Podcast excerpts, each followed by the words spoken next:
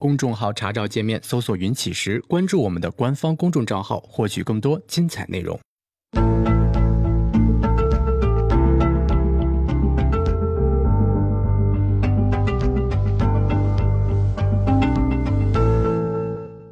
行到水穷处，坐看云起时。欢迎大家来到静言故事。嗯，我们今天开始聊一些关于这个，呃，就是价值投资入门的内容哈。然后呢，书我跟大家说了，就是我们这本书叫《巴菲特的护城河》，我们从这本书开始聊。嗯，我觉得从这个价值投资入门的这个角度啊，这本书呢还是呃写的一本非常经典的，同时呢比较通俗易懂的书。呃，后面呢我们会聊一下同一位作者的股市真规则那本书呢，呃，略微的深了一点点啊，因为涉及到了一些关于财务报表的内容。呃，再往后呢就是关于财报、关于数据分析的内容。呃，今天啊我们聊一个最基本的概念，就是什么是价值投资。就是呃，你说我我我做交易啊，然后呢我是做价值投资的，什么叫价值投资？啊，然后。呃，价值投资跟所谓的护城河，它们之间又有一个什么样的关系啊？这个时间应该不会太久啊，大概三四十分钟。呃，所以我就想，你说这个这段内容聊完了，我们要不要在这个就是在在优酷上做录播啊？因为想着每期节目大概也就这么短的时间。好，我我们来聊一下，就是什么是价值投资？价值投资这个词儿啊，说实话，在国内呢被人用的比较烂。烂泛滥的烂，比较用的比较泛滥。呃，你比如说股票被套了啊，熊市里边嘛被套了，然后长期持有啊，我做价值投资，我长期持有。嗯，比如说呢，这个你就说买买买小盘股，你们这些人就做投机的，我买大盘股，我我这个价值投资。啊，还有呢，你比如说我买白马股啊，价值投资。啊但实际上呢，就是说，那什么叫价值投资呢？其实跟这个，就跟这些东西啊，关系呢，并不是太大。嗯，你比如说，价值投资必须长期持有吗？未必。也可能我我持有时间并没有那么长，但是呢，我也是做价值投资。你比如说，巴菲特做中国石油，他持有时间并不是那么的长啊，但是呢，也是价值投资，对吧？他买中国石油的时候，那个时候中国石油非常便宜，远低于它的价值。啊，当然，我们到四十八买的时候，那时候就不一样了哈。然后呢，这个价值投资必须买大盘股吗？更不是这样了，对吧？当时巴菲特买喜事糖果的时候，喜事糖果才多少钱啊？嗯，当时我记得巴菲特好像说，呃，如果喜之糖果的报价，呃，再高十万块钱，他可能掉头就走了。啊，你想哈，就就相差个十万美金。啊，巴菲特就说：“那那那我可能我就不买了。”所以呢，巴菲特也买这些小盘的，甚至是像喜之糖果这样没有上市的股票，没没有上市没有上市的企业，对吧？所以肯定不是说大公司是价值投资，小公司就不是。然后那你说白马股才是价值投资吗？那也不是啊。啊，你比如说这么高的位置去买那些白马股，我觉得已经不是价值投资了啊，就是。按照我的看法，我觉得已经不是价值投资。那你说呢？那那究竟什么叫价值投资呢？简单来说一句话啊，就什么是价值投资呢？答：投资价值就是价值投资，对吧？那如果说呢，你是投资于一家企业的价值，你就是在做价值投资嘛。如果说你不是投资于这家企业的价值，你是投资于这家企业的价格波动，你是投资于这家企业可能会重组，你是投资于等等等等吧，那就不是价值投资。那你说我投资于一家企业的价值怎么投资呢？两个方面啊，哪两个方面呢？第一个方面呢叫做投资存量，存量跟增量这个词儿，我觉得好像罗振宇老师经常说啊。第一个呢叫做投资存量，什么叫投资存量呢？你比如说我们这个民营网络啊，我们这家企业啊，我们有多少的固定资产啊？然后呢，我们有呃多大的商誉啊？我们有多大的什么什么这些东西呢？你归吧归吧，然后算一算大概多少钱，这叫存量啊。那第二种呢，叫做投资增量。什么叫投资增量呢？就是你明年盈利百分之多少，后年呢盈利百分之多少，你的盈利会不会去增加？当你不断是盈利的时候呢，你的价值会不断的增长，对吧？啊，这家企业只要它是不断盈利的，啊，只要它的盈利能力比较强，它的价值就会不断的增长。换句话说，就是存量会不断增长，哈，这是未来的一个增量，啊，那么我投资于这个增量，啊，这是两种投资的方式，啊，一种叫投存量，一种呢叫投增量。我们首先来聊第一种啊，就是投存量的价值投资的方式。那么这种方式呢，相对来说比较稳妥啊。巴菲特的老师格雷厄姆呢，就是投存量的典型代表。就是我去分析这家企业它有没有投资价值，怎么分析呢？我就看它的净资产。如果说你的股价比每股净资产还要低很多，毫无疑问啊，就是你的股价远远的低于你的，嗯嗯嗯，你的价值的存量啊。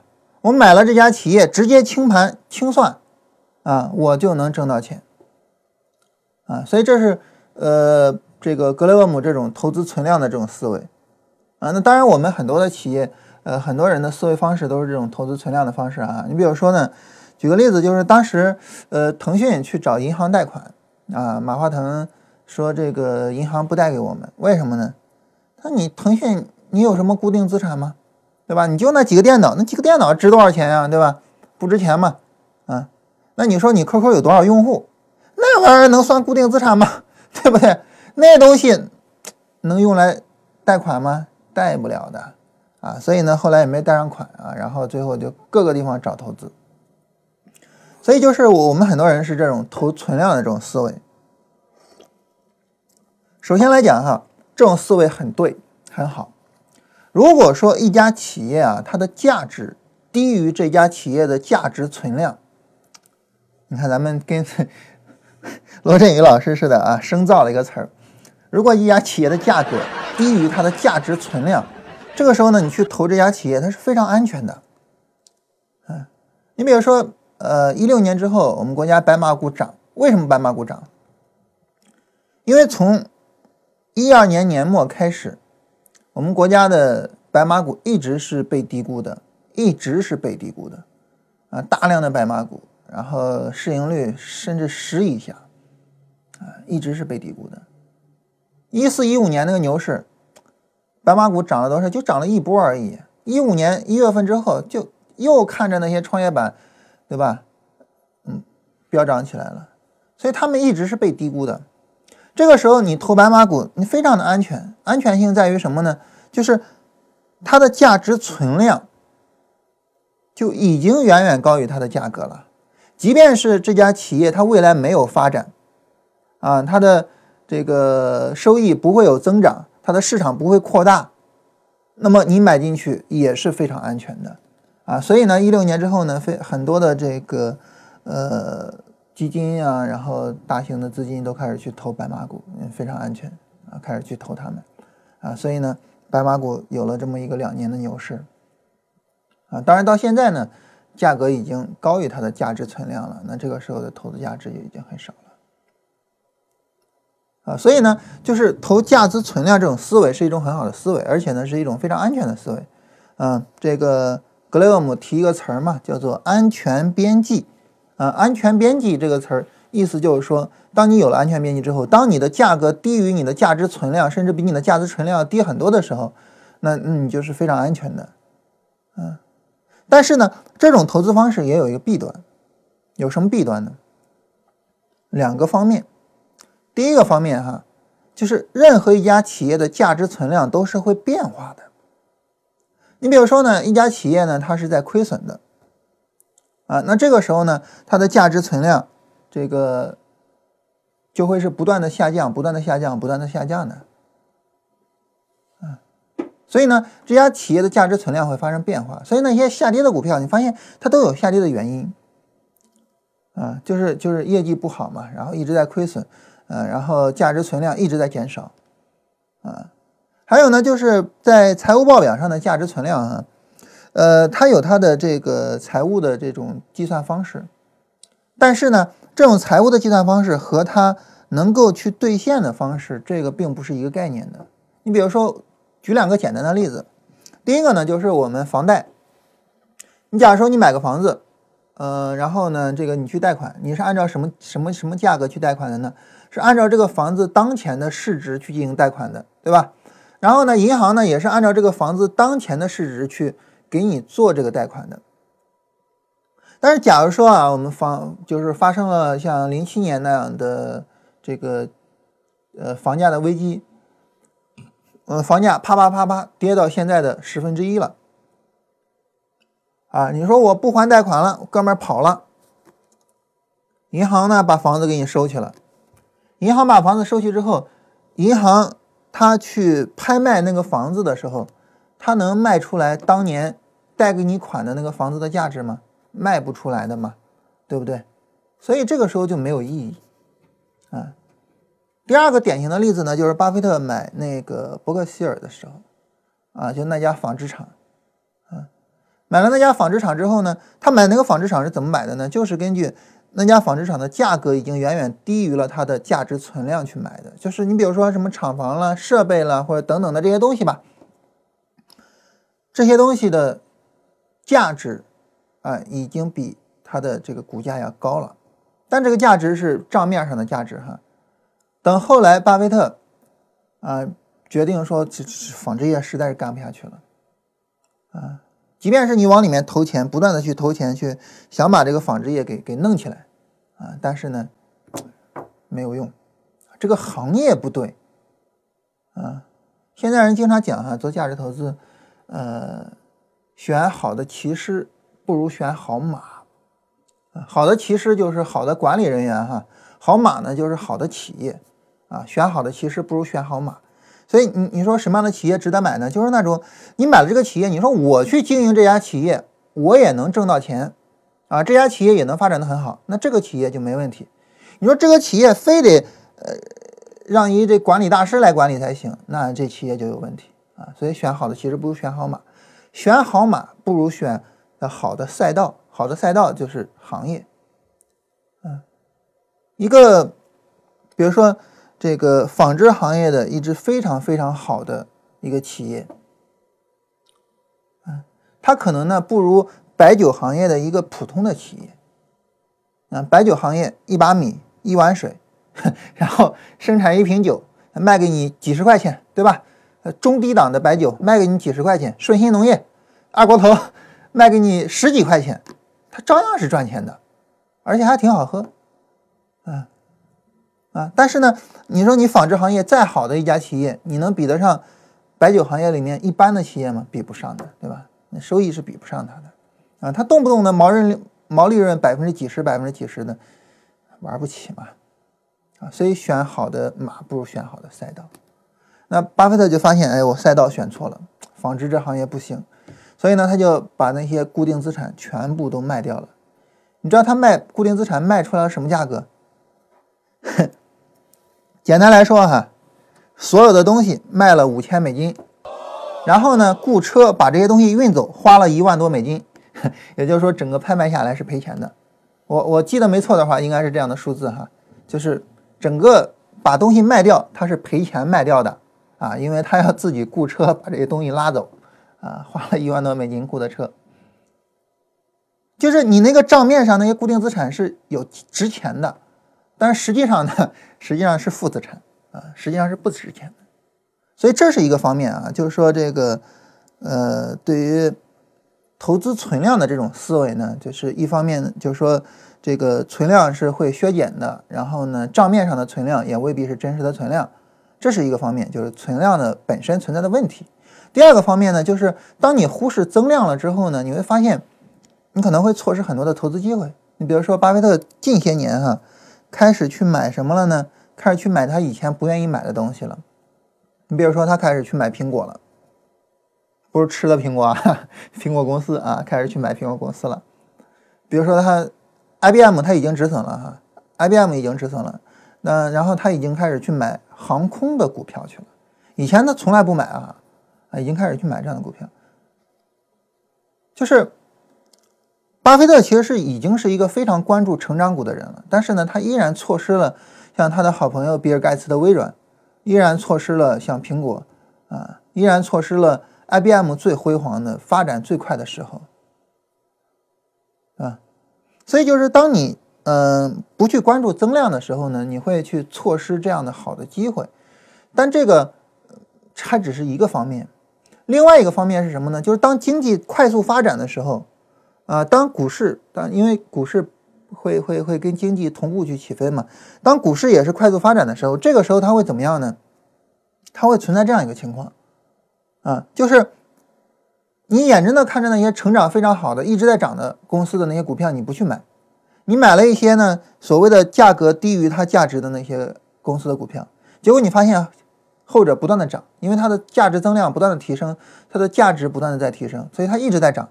但是呢，你买的股票呢一直在跌，因为它的价值存量一直在削减。你说你这找谁说理去？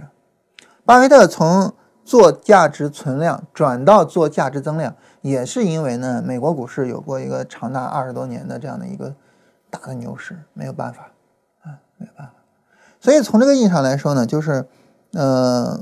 我们在做投资的时候呢，如果说只是关注价值存量而不关注价值增量的话，那这个时候呢会有很大的问题。那你说呢？只关注价值增量呃存量会有问题，那只关注价值增量会不会有问题呢？也就是说，我只是去看啊这家企业未来呃今年的收益会有多少，明年的收益会有多少，后年的收益会有多少？哎呀，这个收益哇太好了啊！我要买这家企业的股票，这样会不会有问题呢？嗯，当然，这个天下没有免费的午餐哈。呃，任何事情呢，呃，有利就有弊。呃，你关注它的价值增量是有好处的。这个好处就就就就是我们刚才所说的，你比如说，你能够发现一些呃，跟随着当前的经济大潮不断的在发展的企业啊，你能够最好的去分享经济发展的红利啊，这是它的好处。但是呢，它也有一个坏处，就是你会用比较高的价格，你会不自觉的用比较高的价格买进你看好的企业，同时呢，你会错失那些价值存量出现的机会。嗯，你比如说这个走西门大叔哈，他属于是一个比较关注价值增量的人啊，也就是比较喜欢做成长股的人。嗯，所以呢，这个有一次他在交易技巧课群里边就说啊，说这个。哎呀，我都不好意思说我是做价值投资的，为啥呢？因为前面那波价值股、那波白马股的大涨，一分钱没赚，没有去买那样的股票，我买的全是那种就是未来可能有比较好的价值增量的股票，也就是未来的呃盈利可能会不断的去提升的股票，啊，对吧？所以你会你会错失很多白马股的机会，同时呢，你给你看好的股票的企业，可能你给它的这个价格。给的也会比较高，就是不自觉的会给的比较高，因为你眼睛就盯着明年的收益增长，后年的收益增长。你想着这家企业如果说明年有百分之二十的净利润，后年有个百分之三十的净利润啊，然后大后年有个百分之四十的净利润，那现在给他一个三十倍的估值，就是三十倍的市盈率，很正常啊，对吧？啊，这个这个无所谓啊，啊，因为到后面它的利润增长了，市盈率自然就下来了，对吧？啊，所以这个时候我我我，如如如果说市场还是给他一个同等的市盈率，甚至更高的市盈率，那这个时候我就挣钱了，啊。但是呢，但是呢，这个时候存在着一个什么风险呢？叫做戴维斯双杀的风险。怎么叫戴维斯双杀呢？这个这个大家都比较喜欢提名词啊，都比较喜欢创造名词。所以戴维斯双杀呢，意思就是说呢，这个你比如说你预期明年百分之二十的收益。好，他明年百分之十的收益，你不要以为啊，百分之十的收益也是在挣钱啊，不要以为这样，一旦不及市场预期了，那这个时候呢，市场呢可能就会对它的估值有所下降。一方面，它的盈利减少了；，另外一方面，它的市盈率下降了。你想，会会会怎么样？你比如说，今年是百分之二十的收益，市盈率三十倍，它的股价呢是呃十块钱吧。明年呢百分之十的收益，市场一看，哇，这企业不行啊，啊，我对它的估值到了，比如说到了十五倍的估值，那它股价就能到多少呢？它股价就到两块多钱了，对吧？就是盈利降一半，市盈率再降一半，股价就要砍掉四分之一了。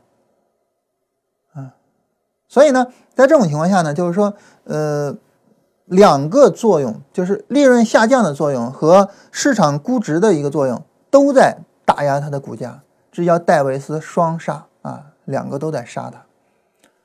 所以，当你只看着价格的增，呃，当你只看着价值的增量的时候，就可能会面临戴维斯双杀的风险。那你说比较好的一种做价值投资的方式是什么呢？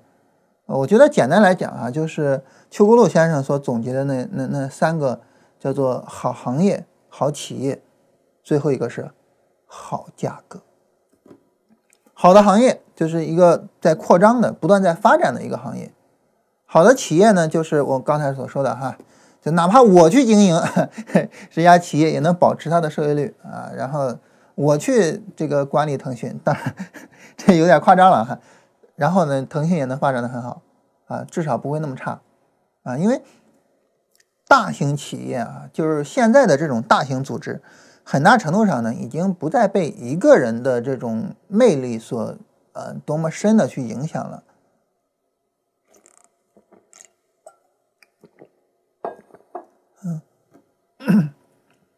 那么，呃，这是好企业。最后一个好价格什么意思呢？就是价格你要是被低估的状态，我要有一个安全边际啊，我要有一个安全边际啊。所以这样呢，其实就是融合了存量跟增量。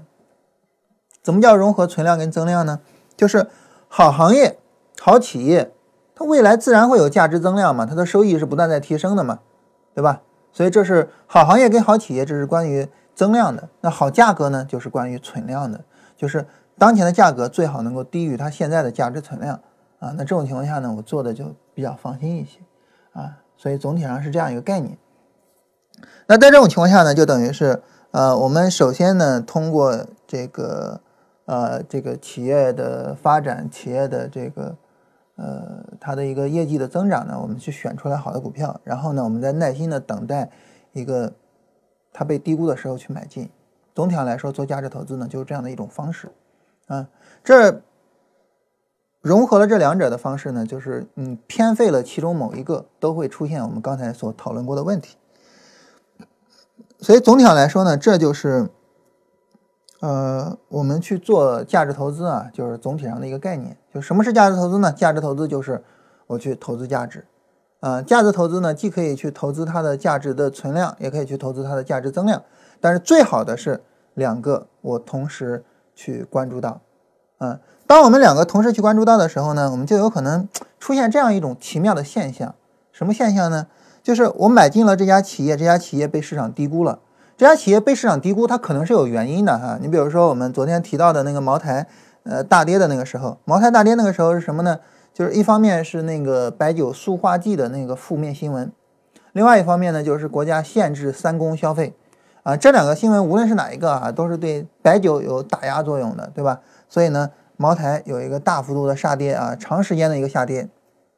好，当茅台有这样的一个长时间下跌之后呢，那么呃，很自然的哈，就是说在这种情况下呢，那么我们就可以去考虑说，哎，那呃，我可以去买进它。啊。因为你看，它现在遭遇了暂时的困境嘛，这种暂时的困境呢，会导致它的企业的盈利下降，啊，市场呢对它也不看好，所以呢它的估值也比较偏低，啊，价格比较低，啊，那么利润又低，啊，估值又低，啊，那这个时候呢，我就就可以去买喽，对吧？就可以去买喽。然后呢，当我买了之后呢，买了茅台之后呢，还突然发现，哎，这三公消费这事儿好像对茅台影响也不大。塑化剂呢有了之后，你说白了，该喝白酒的还是喝啊。像我岳父一天三酒，对吧？那该喝还还是得喝。行了，影响不大，大家又都去买，都去买呢。这个时候你发现你产生一种什么效应呢？一方面，茅台呢可能它的营收又开始增长啊，所以呢它的盈利开始增长。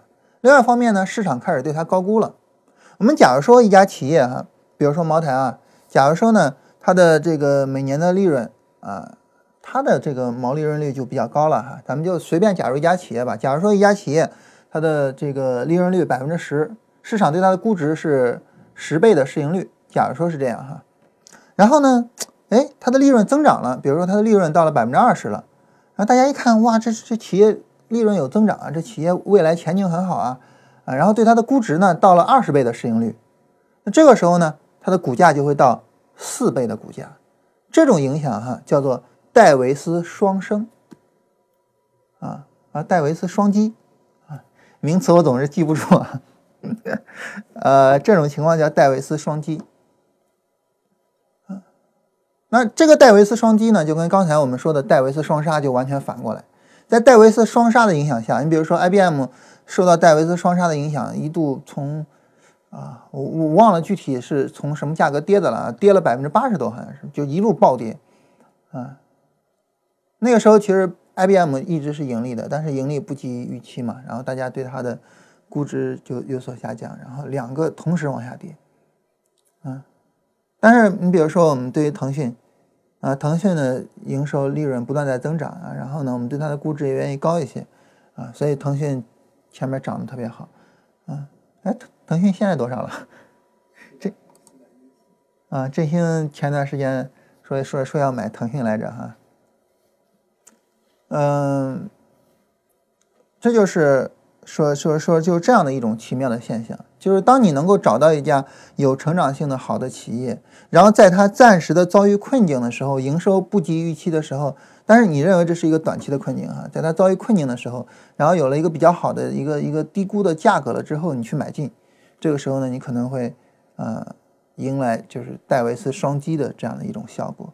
前段时间的白马股就是这样啊。前段时间白马股就这样，你像这个茅台涨了那么多，对吧？好了，那这是基本上我们说一下关于价值投资的概念，就什么叫价值投资。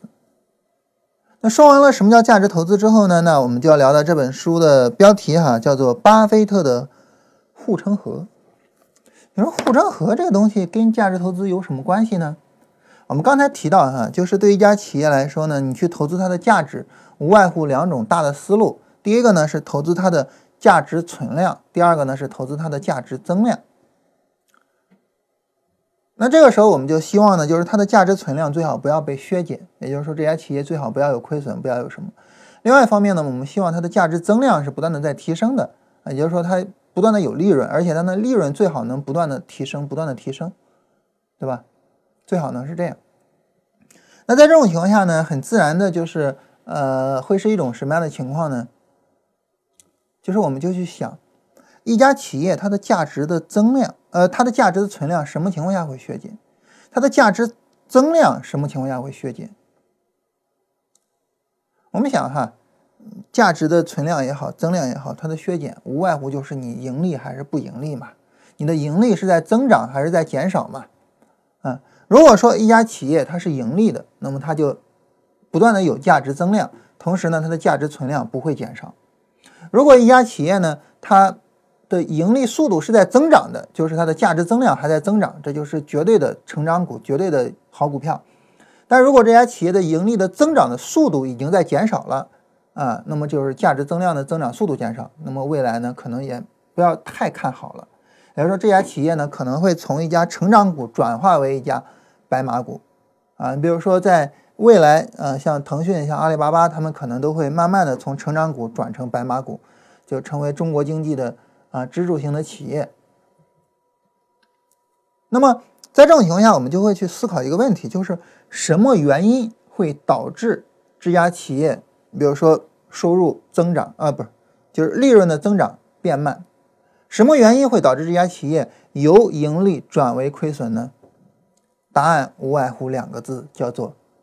竞争啊，竞争是导致一家企业盈利增长速度变缓，以及呢盈利变亏损的最重要的原因啊。当然，自己作死的也有啊，但是主要在于竞争上啊。嗯，之前有一位企业家跟我说过这么一句话，他说：“伟大的企业往往不是死于呃，就是艰苦奋斗的时候，不是死于生死关头。”啊，伟大的企业往往死于在从容的做选择的时候，就是你活得很舒服，但是你需要你去做一个选择，啊，你也很从容的能够去做这个选择，最终呢，你选择了错误的那一个。他说，一家企企业往往死于这个时候，尤其是伟大的企业，啊，比如说像当时呢，这个美国的汽车公司，那时候呢，啊，这个美国的管理学家们啊，德鲁克啊，啊，以德鲁克为代表的管理学家们嘛，也向这个美国的汽车公司去建议他们怎么样去提升他们的管理水平，但是最终他们放就是抛弃掉这些东西了。那德鲁克他们没有办法呀，跑到了日本啊，向日本人宣扬他们的一些管理理念，那日本人接受了，结果呢，结果日本车起来了，然后美国车不行了。再比如说像那个叫叫诺基亚，诺基亚当时选择什么来着？就是那个它的那个网络还是叫什么来着？选择什么？就是就是操作系统，当时呃放弃了安卓，选择了一个叫什么玩意儿的东西。啊，这这这东西我也不懂，哈哈，振兴说了我也没听清楚。啊，塞班是吧？啊，选择了塞班啊，放弃了安卓，就是他是非常从容的在做这个选择的，他并不是说生死关头做的。嗯，所以呢，就是说，呃，为什么我们讲竞争会导致他的这个情况发生变化呢？就是当你从容的做了一个选择，一个错误的选择之后，而我做了一个选择，我做了一个正确的选择之后。这个时候呢，我就占了上风，然后你就下来吧，啊，所以呢，诺基亚就当他非常从容的做了这个选择之后，他就下来了。雷军当年说过一句话啊，雷军这句话是说给说给那个凡客诚品的陈陈陈什么来着？啊，就说说，啊，就说给他听的。雷军呢？他当时就问他说：“你这个凡客诚品的 T 恤，你能不能啊拿过来看一下？”拿过来看了之后呢，那哥们儿自己懵了。雷军说：“你从来不穿这些 T 恤吧？”他说：“其实我都不知道那个呃诺基亚公司的老板他们用不用诺基亚手机。如果他们但凡他们用诺基亚手机，可能诺基亚都不会倒。啊，所以呢，就是。”竞争这个东西呢，会导致最终就是它败落掉。这种竞争呢，体现到两个方面上，啊，一个方面呢，就是刚才我说的这种，就是在技术变革的关键时候，在你做选择的关键时候，你做了一个错误的选择，而对方做了一个正确的选择。这种情况下呢，这个对方呢就会把你的蛋糕的份额给吞噬掉，啊，这是第一种情况。第二种情况是什么呢？第二种情况，我们想哈，就是竞争对手是哪儿来的？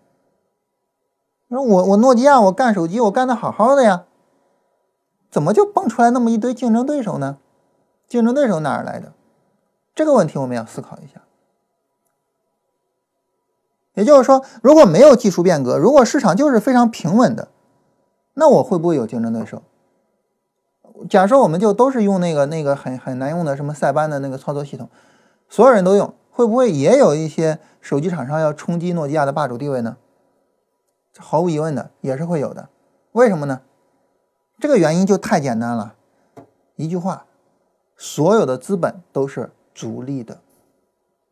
只要有一家企业在盈利，只要这家企业的盈利水平高于社会平均水平，基本上可以对应于 GDP 的水平吧。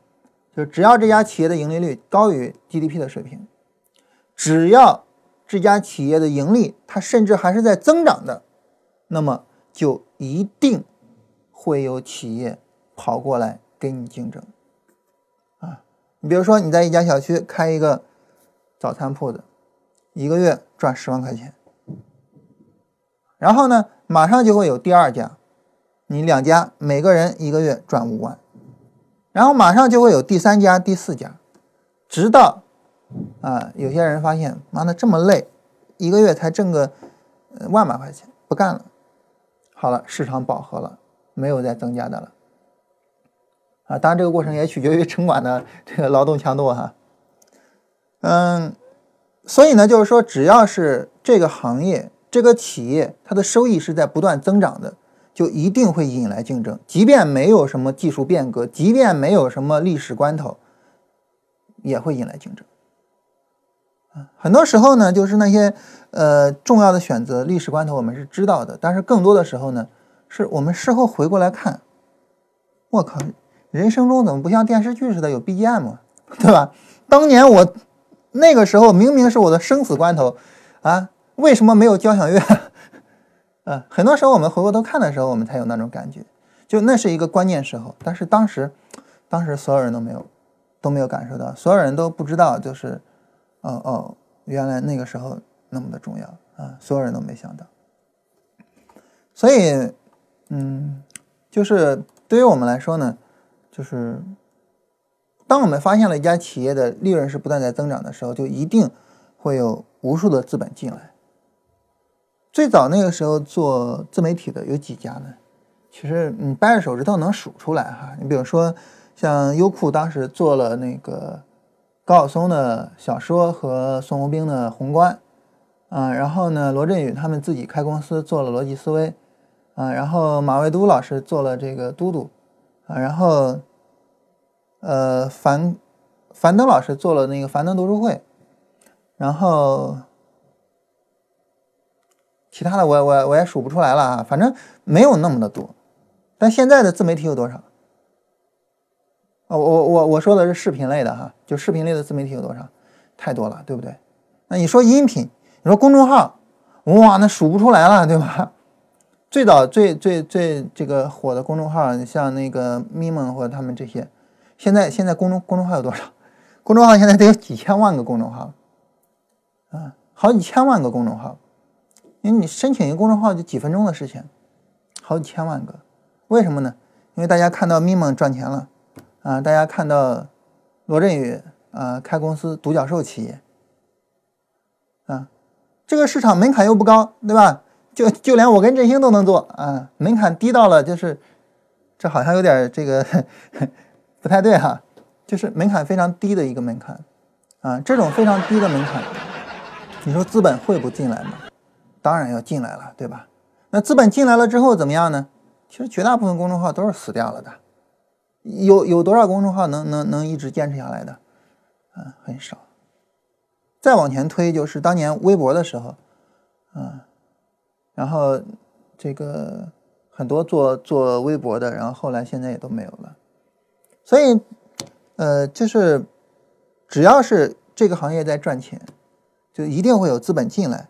然后资本进来之后呢，这个行业就不赚钱了，大家都不赚钱了，嗯，而且呢，资本呢，它是不考虑什么别的，资本考虑的就是我今天能挣多少钱，啊，今年我能挣多少钱，啊，所以呢，资本进来之后呢，很多的时候会是杀鸡取卵的一种方式，啊，比如说典型的就是像白银行业，对吧？几年，啊，一一年产生这个行业的，然后一七年这个行业结束了，六年的时间。啊，就是因为资本是带血的，所以，呃，从这个意义上来讲，哈，任何一家企业都有可能会发生我的盈利速度的增长，啊，我的盈利增长的速度啊，和盈利增长的速度变慢了，我盈利变亏损了，我的价值增量减少了，甚至呢，我的价值存量减少了，任何一家企业都可能会这样，所以呢，任何一个行业，任何一家企业，它都会说是。呃，产生，然后呢，成长，啊，成长期是它的股价增长最高的时候，然后成熟期也是成为所谓的白马股，然后衰落期，啊，或者是呢，成为周期性的行业。你比如说像钢铁，属于典型的周期性的行业，啊，就是在呃经济快速发展的时候呢，就需要它，所以呢，它就涨得比较好，啊，然后呢，跌的时候呢，就是典型的周期性的行业。所以钢铁股跟这个螺纹钢的价格是有很大关系的哈。好，那这是我们说这个一家企业它的利润为什么会有下降？那你说这跟护城河有什么关系呢？巴菲特他定义护城河是个什么东西呢？简单来说啊，护城河就是一个让企业免于竞争的东西，就是我这个经济堡垒我是有一个护城河的。你们一看我那护城河，你们看，哎，反正打也打不过去，哎，算了，不去了。这就是护城河的意义。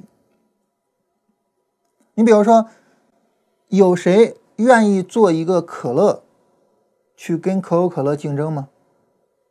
啊，或者说跟可口可乐和百事可乐去竞争吗？你愿意吗？你可能不太愿意，对不对？你比如说，你愿意去做一个搜索引擎去跟百度竞争吗？你愿意去做一个类似微信的产品去跟腾讯竞争吗？你愿意去做一个支付宝啊，去做一个类似蚂蚁金服的产品去跟阿里巴巴竞争吗？可能不会，对不对？因为因为你知道，你做这样的产品，可能你是白投钱。我们刚才说了，资本是逐利的，从逐利的角度，他们就会拒绝与之竞争，啊，不会跟有有人去跟他竞争的。就当年功能机的时代，你愿意再去做一个功能机去跟这个呃这个这个诺基亚去竞争吗？不会的，对不对？你不会做一个功能机去跟诺基亚竞争的，没有意义，啊，没有意义。所以，因为资本是逐利的，所以有只要有企业有行业，呃，在赚钱，利润在增长。啊，盈利的水平高于 GDP，就一定会有资本进来。因为资本是逐利的，所以一个企业、一个行业一旦有护城河，就一定不会有资本进来。而它的起源都是那一个，就是资本是逐利的。我就是为了我自己赚钱，我也不能盲目的去跟腾讯竞争微信去啊。所以呢，你看其他的那些即时通讯工具呢，都是就是就是。从侧面去进行竞争，就我绕过你的马奇诺防线，我去攻击你的侧面。比如说像什么陌陌呀、探探呀或者什么的，他们都是使用一些各种就是跟腾讯不一样的功能，然后希望能够去呃获得自己的一些个用户，对吧？啊，所以都这样一个概念，嗯，所以呢，就是说，嗯，我开个玩笑哈，你比如说我们现在不会搞一。搞一个这种电商平台去跟淘宝竞争了，对不对？啊，但是呢，有很多做这种传销性质的东西的，他们就搞一个电商平台啊，然后用为用以做传销的工具，是吧？我我我我避开你的马奇诺防线啊，然后我绕到侧面或绕到后面去，啊，然后那你比如说这个，嗯，现在啊，智能机呢也也也也已经是一个红海了哈，啊，然后苹果。三星，呃，然后小米占据了很大的市场，那 vivo 跟 OPPO 啊占据了很大的市场，啊，所以呢，所以锤子就搞电脑嘛，对吧？啊，就是我我去绕过你的马奇诺防线去，所以这是护城河的意义。护城河的意义就是让企业免于竞争。那当然呀，要构建一个护城河不是那么容易的，要构建一个让人知难而退的护城河是很不容易的。别人一看，哦。腾讯的 QQ，腾讯的微信，不，我就不搞那个即时通讯了，啊，一看，啊，蚂蚁金服，哎，我我就不搞那种，就是能够让人知难而退是很不容易的，啊，那怎么样去构建呃一家企业的护城河呢？就这本书，呃，聊了好几个方面啊，然后我们下期节目继续跟大家说，这期节目呢，我们就聊了一个话题啊，就是关于价值投资的最基本的概念。就什么是价值投资？呃，怎么样去做价值投资？以及呢，价值投资和护城河的关系？简单来说啊，价值投资就是投资价值。怎么做价值投资呢？就是呃，价值增量和价值存量相结合的操作方式啊。然后呃，护城河跟价值投资的关系就是护城河呢会呃帮助这家企业防御，然后确保它的价值存量和价值增量的一个存在啊和不断的扩张。啊所以呢，我们要买股票的话呢，就要去买那些有护城河的企业。呃，简单来说啊，我们今天就这些内容啊。然后，现在大家呢，因为这个聊的这些内容哈，可能聊心理学也好，聊这个也好呢，大家没有什么太多的想法啊，所以问题比较少一些啊。然后呢，我就每天，为什么我想着做录播得了呢？就是因为啊，大家既然也不问问题啊，那我们就直接搞成录播得了啊，就直接给大家录下来。嗯没有什么问题啊我们今天就到这这个后边的每天呢可能时间也不会有那么长哈。